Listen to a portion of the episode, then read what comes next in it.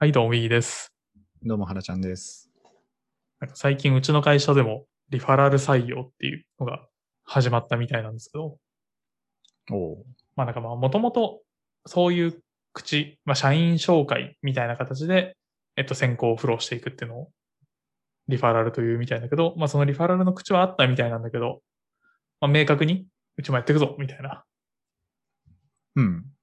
流れになったみたいで、まあ、ちょっと、まだ全然人をリファラルしたことはないんだけど、リファラルについて想像で話したいなと思ってこのテーマにしました。ああ。何がきっかけだったんだろうね。リファラルを強化していこうっていう話になったのは。人事の担当をしている諸先輩方に話を聞くと、要は普通の中途市場だと取れないらしいんですと。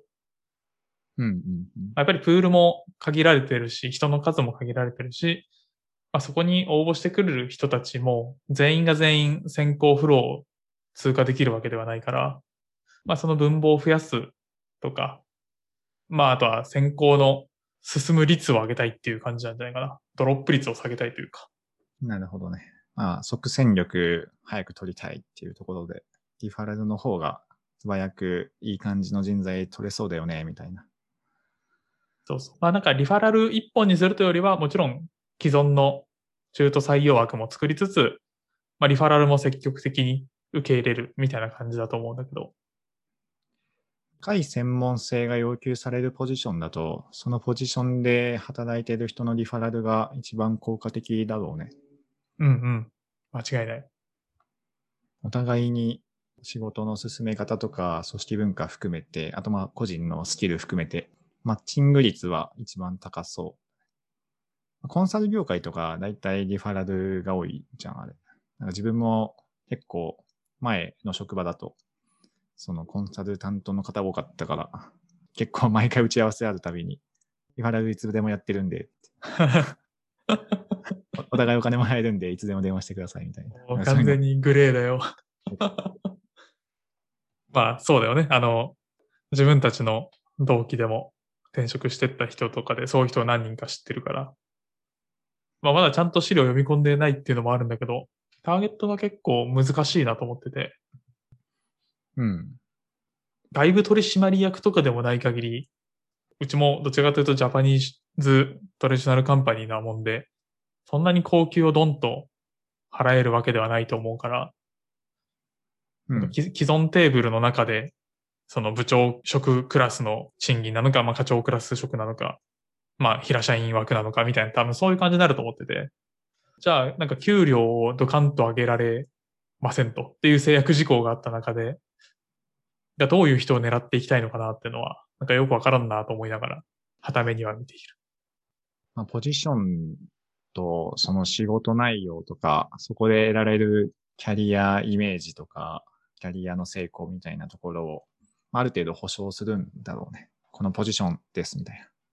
でそのポジションもなんか、全然知らない業界とか、知らない業界じゃないか、知らない会社とか知らん、あの知っている会社なんだけど、全然知り合いが一人もいない部門とかだと、ここで書いてあるポジションとか、そこのジョブディスクリプションの内容と、実際の仕事の内容とか進め方って、またギャップさすがにあると思うし、うん。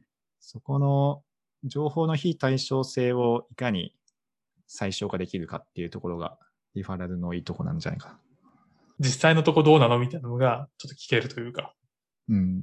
そこのリスク回避ができて、自分がやりたい仕事、できる仕事、マッチする仕事をにたどり着けるみたいな。まあでもそんなことしなくても俺はたどり着けるよっていう人は難しいんだろうね。いや、なんか難しいなと思ってるのが、さっきの給与の話と似てるんだけど、既存の人事制度の上で、まずは動こうとしていると。ま、まだなんか始めたばっかりだから、もちろんそこは変わっていくと思うんだけど、今はそういう前提だから、まあ、転勤がありますと。うん。移動あり転勤あり。で、なんかもっと言うと、誘った自分本人も移動していなくなる可能性があって、確かに。なんかなかなかその人を積極的に誘って、入れるまでにもそりゃ数ヶ月かかるじゃないですか。でその部署のことを自分の言葉で説明できるようになるためにも、まあ、元々の準備期間として多分数ヶ月から1年ぐらいかかってるじゃないですか。うん。となるとなんか、その人が入ってきた頃には、じゃあちょっと俺そろそろ移動だからって言って、じゃあね、みたいな。あるあるだよね。いや、なんか、それで自分が誘って入れた人を気にかけられなくなるリスクみたいなのがあるなと思っていて。確かに。まあそれはまあ、チームで見るって感じなんじゃない？まあ、それはそうだね。マネージャーとかがさ、誘ってマネージャーいなくなるとかはさすがにおいおいって思うけどさ、担当者とかならまあいいんじゃないかなっていうところと、ただやっぱ人事制度、既存の枠組みは変えられなくて、で、いなんか総合職的な立場で入れると、まあ最初の2、3年は確約できたとしても、ね、3年から5年ぐらい経つと、急に、あれなんか、全然自分東京にいたいんですけど、みたいな。あ れなんか東京じゃない名前がこの人事速報に載ってるんですけど、みたいな。そうだね。まあ、そうなったらまあ辞めるんじゃない？まあ、なんかう、うん。うん、そう思う。ぐらいの感じで、やっぱリファラルだから、なんか、このプロジェクトに一緒に入ってやってほしいとか、やっぱそういう感じなんじゃないかな。ああ、そう、プロジェクトベースだろうなって思うし、なんか2、3年で、やっぱりそのプロジェクト自体も動くから、まあなんかうん一定やりきったなって思ったら、別に別の会社に移ってもいいんじゃないって、個人的には思ってるんだけどね。うん。で、また、カムバック制度とか使ってもらえもらえればいいと思うし、やっぱりその入り口をね、ハードルをどれぐらい、まあ難しいのはそこの入り口のハードルと、その後の、なんかこの組織とのすり合わせじゃないけど、どれだけ溶け込めるかっていうところって、結構トレードオフな感じあると思うし。うん。まあそこはやっぱプロジェクトというか、だから全、全社でやっちゃうと、不必要な人を採用してしまう可能性もあるし、必要なんだけど、必要な人材を取れてないみたいなのもあったりすると思うから、やっぱ事業部ごとにそこのリファラル採用の権限とかある程度付与しないとダメなんだろうね。今どうなってるのかよく知らないけど。うんうん。確かに、それはそうだね。まあ入り口というか、今自分がいるデータ系の部門だったら、この社員になるかどうかっていうのは、うちの部長とかが判断しているから、うん。なんか人事部とかは本当にネガティブチェックだけというか、うん。関係会社から直接取ってないよねとかうん、なんかそういうところだけみたいだから、あの、事業部にはだいぶ降りてきてるんじゃないかなって思ってる。なるほどね。いや、でもなんかさっきの話を聞いてて、あの入り口の、とりあえず応募してくれるハードルをどれだけ下げるかっていう話と、やっぱり立ち上げるコストをどれだけ下げるか、うん。あの、とっとと戦力化してほしいわけじゃないですか。どこ、いつか出ていくかもしれないって思ってるのであれば。そうだね。っていう話と、なんか出ていく時の、なんか対応のまずさみたいなのはなくさないと、あの、サブスクリプションよろしく大会させてくれないみたいなのは、なんかちょっと不信感を持つんじゃないかなとちょっと思ってきた。ああ、そうだろうね。じゃあうん辞めますって言ったら、いやいや、とか言われて、君にはもっとこういう仕事もやってほしかったんだよね。こういうポジションも用意してあるよとかっていうのを、辞めるって言ってんのに言い出すとか。うん。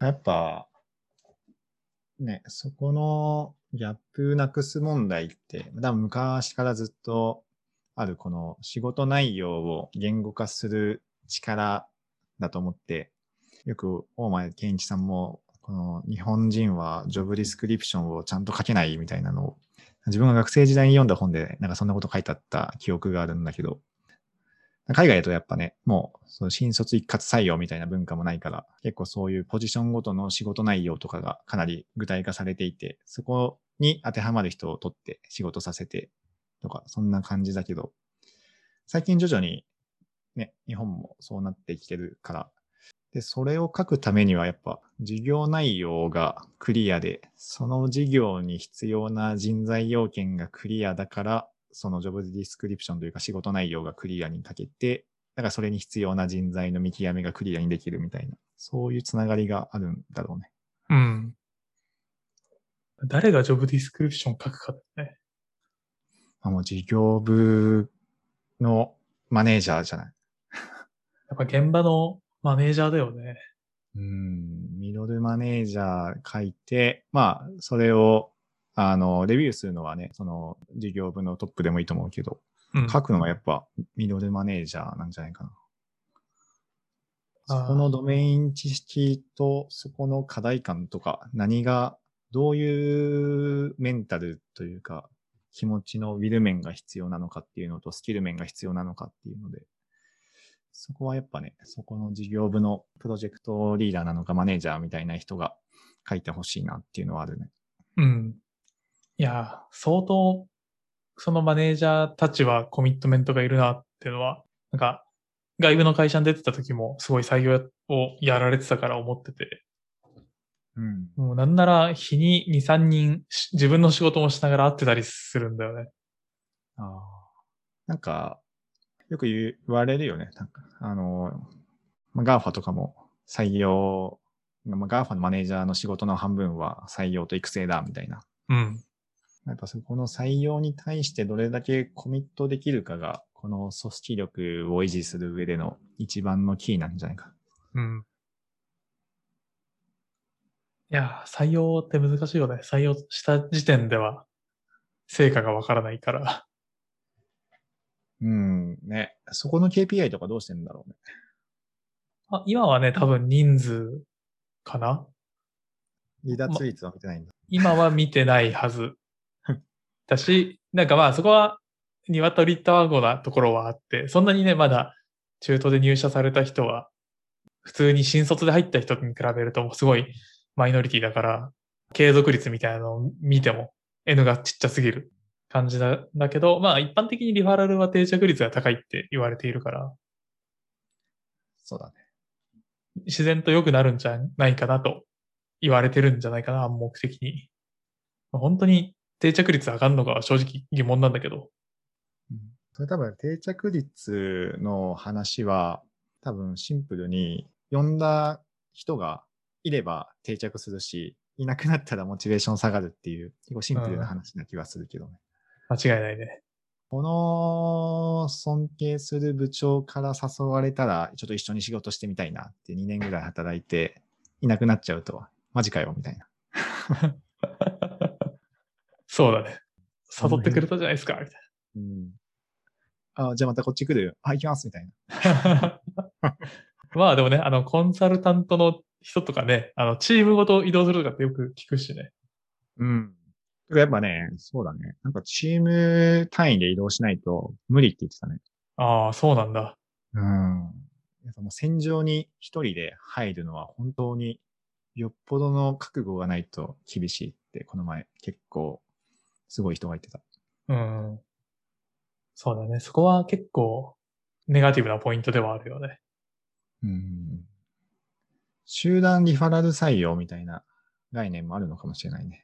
我々も。いいかもね。うん。全然思い浮かばないけど。グループ割りみたい グループ割り。な。グループ、グループ特典みたい20 人一緒に入ると、あの、マンションが一室もらえます。な。いいな。それは入るな家族割とか。はいはい。奥さんも一緒に入るとみたいな。そうそうそう。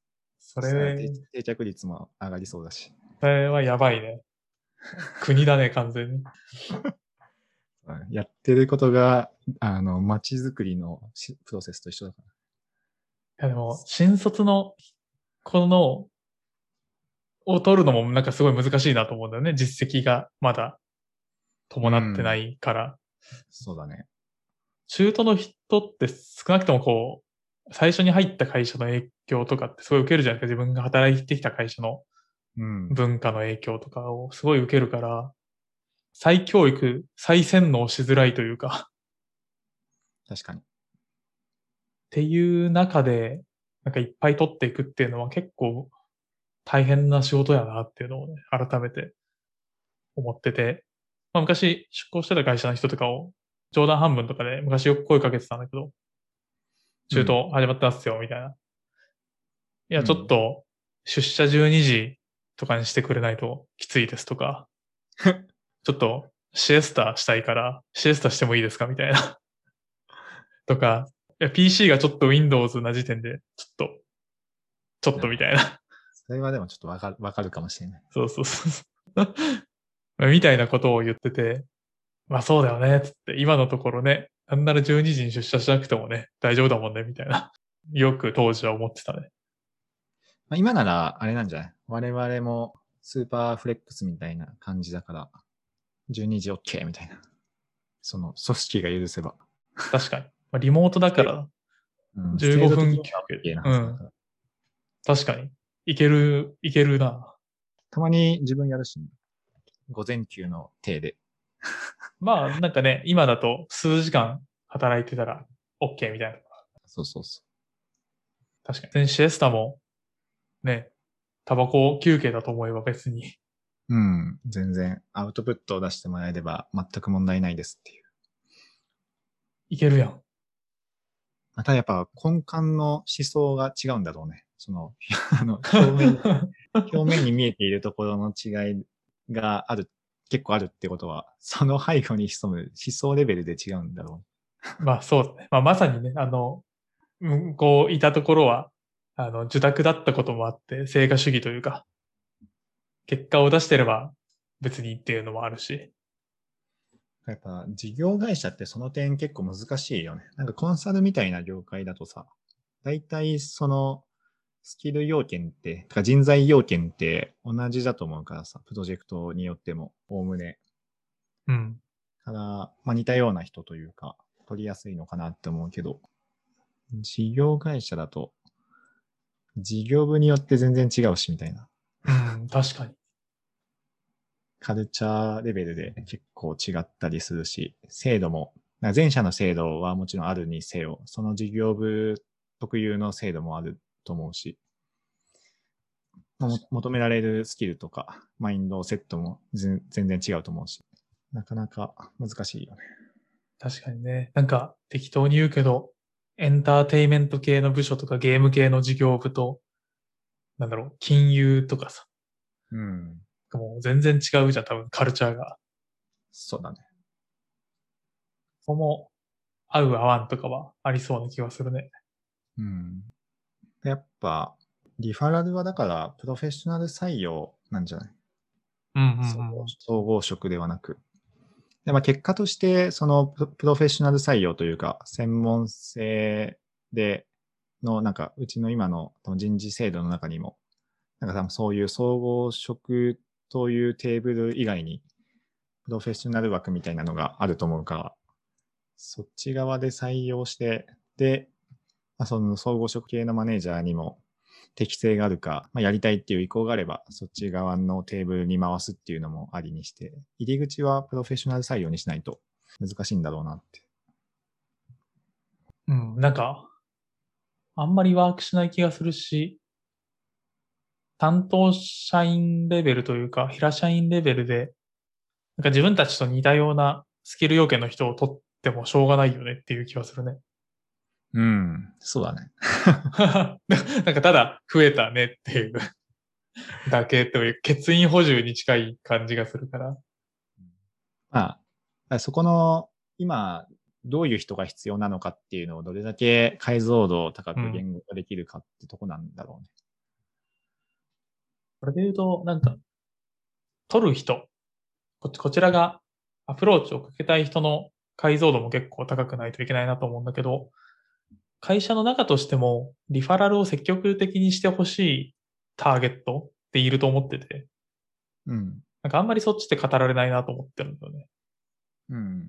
なんかそれこそさっきの、どちらかというとプロフェッショナル側の人を取りたいんだとしたら、まあ2年目の人とか3年目の人とかっていうのは、なんか積極的にリファラルをする相手がいなかったりするじゃないですか。うん。友人に YouTuber がいるとかなら知らないけど。そうだね。でどっちかっていうと、中堅の我々も、なんかまだ、プロフェッショナルではないが、なんかこれで引いててるみたいなのわかるけど、なんかそれで生計を立ててるわけでもないし、なかなかこう、声をかけづらいというか。うん。だから結果としてなんかマネージャークラスの人たちが頑張れっていうような気になってくるんだよね。プロフェッショナル採用したいのであれば。そうだね。まあある程度の何かしらの条件つけるんだよ。まあでもさ、7、6年目以上とかはいいんじゃない？感覚値だけど。まあでも確かに専門会社系でね、あの、代理店さんとかでうん。6年やってれば、圧倒的に我々よりも解像度高いはずだから、そうそうそう。難しいな。なんか、パッと想像したのは、そういう方々が、この会社に求められている動きとのギャップですげえ苦しみそうだなと思って。そうだね。そこはもう、どっちかがどっちかに歩み寄るしかないんだろうね。役割分担するって感じだね。うん。以前いたプロジェクトだと、あれなんだ、ななんでなんだろうな、あれは。仕事中にみんながみんなをリファラルしてたな。へえ。いろんな会社の人が来てるプロジェクトだったから、はい。このプロジェクト終わったらどうすかみたいな。そういう話は結構飛び交ってた。めちゃめちゃ面白い。うん。なんか、えでもいいよね。ダイレクトリクルーティングでさ。それはなんか、自分の仕事をやってる感じがさ、ある意味褒められてるのと近しいからさ。相性はね、合うみたいな話はあるんだろうね。うん。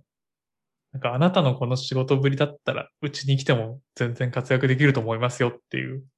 なんか文脈があってすごくいいよね、それは。うん。やっぱ、そこで一緒にいた外資の日本拠点の部長さんも、知ってる人じゃないと採用しないって言ってたしね。ああ。その自分のチームにはっていうので。わざわざ知らない人を、知らない優秀な人を採用するぐらいであれば、知っている優秀だと自分が思っている人を採用した方が、よっぽどリスク低いし、超優秀なんだけど、あの、その、どれぐらい、その、履歴書、レジュメとか面接の中では超優秀なんだけど、実際に仕事一緒にしたらどうかっていうのが、やっぱ見えないからさ。うん、そこのリスクをどう鑑みるかっていうので、いつも毎回迷うみたいなんだけど、なんだかんだ幸いってる人の中で、でかつ優秀な人で、あの、来てくれる人が毎回いるから、なんとかそれで採用してるって言ってた。マネージャーとかだとね、すごい良さそうな気はしてきたわ。それは聞いてて。一つの難しさに、自分とは、自分はこの人はすごく活躍できるんじゃないかなと思うけど、結局職場だと上司とかにすごい依存する部分はあるから、うんパフォーマンスが。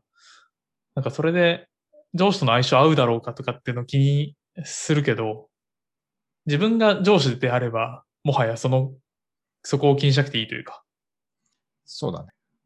まあマネージャーとかだとすごい自分のチームをエンハンスしやすい、強化しやすい施策な気がしてきた。うん。マネージャーの役割、権限にすればいいと思うけどね。うんうん。外資系の会社ってみんなそうしてんじゃないかな。プロジェクトというか、マネージャーが自分のチームに必要な社員を自分でリクルーティングしてくるみたいな。そっでちの方が、自分のチームの部下に、なんか、このポジションいいやつ、みんな連れてこいみたいな。うん。で、リファラルで何人か N と、母数 N 取って、その中からそのマネージャーが選ぶみたいそっちの方が健全な気はするよね。な。ただやっぱそこの会社は結構、あの、仕事内容的にも、あと、給与レンジ的にも魅力的に映る感じだったから、なんか人が抜けてもすぐ採用できるみたいだけど、まあ、そういう状態になれるかってとこだよね。ああ、それで一つ思ってるのは、発信量が足りないなとは思ってて、うん。自分もそうだなと思うんだけど、今、ここでやってるポッドキャストも正直、ほぼ匿名でやってるので、なかなか積極的に採用したがっている会社とかに比べると、ちょっとどうしても発信が少なくて、しかもあっても抽象度が高いというか、っていうのがあるから、なんか仕事、業務内容がイメージしづらい感は結構あるかなと思った。たまにキータに出てくるぐらいのもんね。ああ、たまにね、年に1回ぐらいね、12月ぐらいに。そこ、あれなんじゃない？あの結構課題だと思うし、解決できるアプローチいっぱいありそうだから、そこを課題提起するのは良さそうだね。そうだね。なんか少しずつ、そのリファラルを中心的にやってるチームとかは、あの、社外向けの発信とかをし始めてるみたいだから、それをもう少しまあ、情報のね、コントロールがすごく難しいんだろうなっていうのは思うけど、なんか社員とかが、会社名じゃなくて社員名で発信とかがどんどん増えるといいんだろうな、なんてことを思ったり。うん。なんだろうな、リリースした後のプロジェクトの話とか別にしてもいいような気がするんだけどな。全然いいと思うしね。オウンドメディアね、作って、そこで、なんかいろんなテクノロジーのことから、マーケティングのことから、事業の話まで、いろいろやればいいのになとは思うよね。ね、なんか面白い取り組みは、毎年ね、ポンポンポンポン生まれてはいるしね。うん。じゃあまあ書けって言われたら何書くかなとかってめっちゃ思うけどね。うん、なんか、自分が話せるネタが、ほぼもうすでに世の中に出回っているネタ？だったりするとなかなか何書くかなっていうのは、ハードルに感じたりするかな。ああ。ただ、新規性はなくていいんじゃない？そのプロジェクトの流れとか、インタビュー記事みたいな感じにして、業務イメージを、がつくような感じにするって感じか。そうそう、仕事内容がわかるっていうのと、し職場の雰囲気がわかるっていうのがポイントな気がするから。で、うまく面白そうっていうのを思い、思わせるようなストーリーを作って書くんじゃないか。というかまあ、はいインタビュー自体をそう設計するのかなって。まあ確かに。新卒採用サイトなんてそんなもんだしね。あ、そうそうそう。まさにそんな感じなのかな。新卒採用とかだとね、やっぱ、ある程度、型にはまった、バラエティ番組の、型にはまったバラエティ番組みたいになっちゃうから、ある程度その現場に自由度持たせて発信できる感じの方が、よりリアル感があっていいとは思う。まあ確かに確かに。それの PV とかもさ、ちゃんとオープンにしてさ、その社内とかでうん。何は読まれてて何は読まれてなくてとかをきちんとモニタリングして PDCA を回せればいい気がするね。ベタに YouTube とかでやればいいんだろうね。テレビ東京とかの YouTube チャンネルとかすごいよそう。ちょっと見てみてビビる。ビビるよ、マジで。普通に、アナウンサーがめっちゃ、めっちゃ歌うまくて、へ普通に歌を投稿してるっていう。300万回生されてえ。へえ、すごい。る。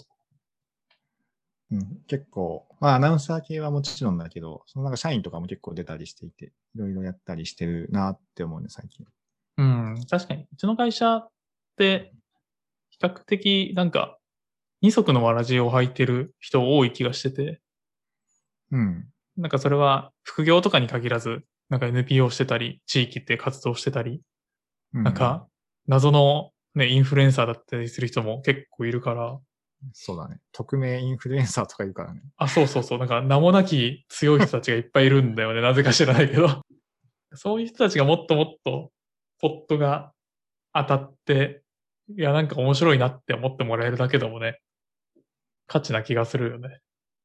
うん。はい。まあ、だからいろいろ話してきたんだけど、まあ、あの、個人的には、リファラルという採用チャンネルが盛り上がってくるのは、基本的にはポジティブなんで、うん。もしこれを聞いている、私の知り合いで興味がある人がいたら声かけてください。いるかな？いないだろうな。はい。はい。よろしくお願いします。じゃあ今日はこんなとこで。はい。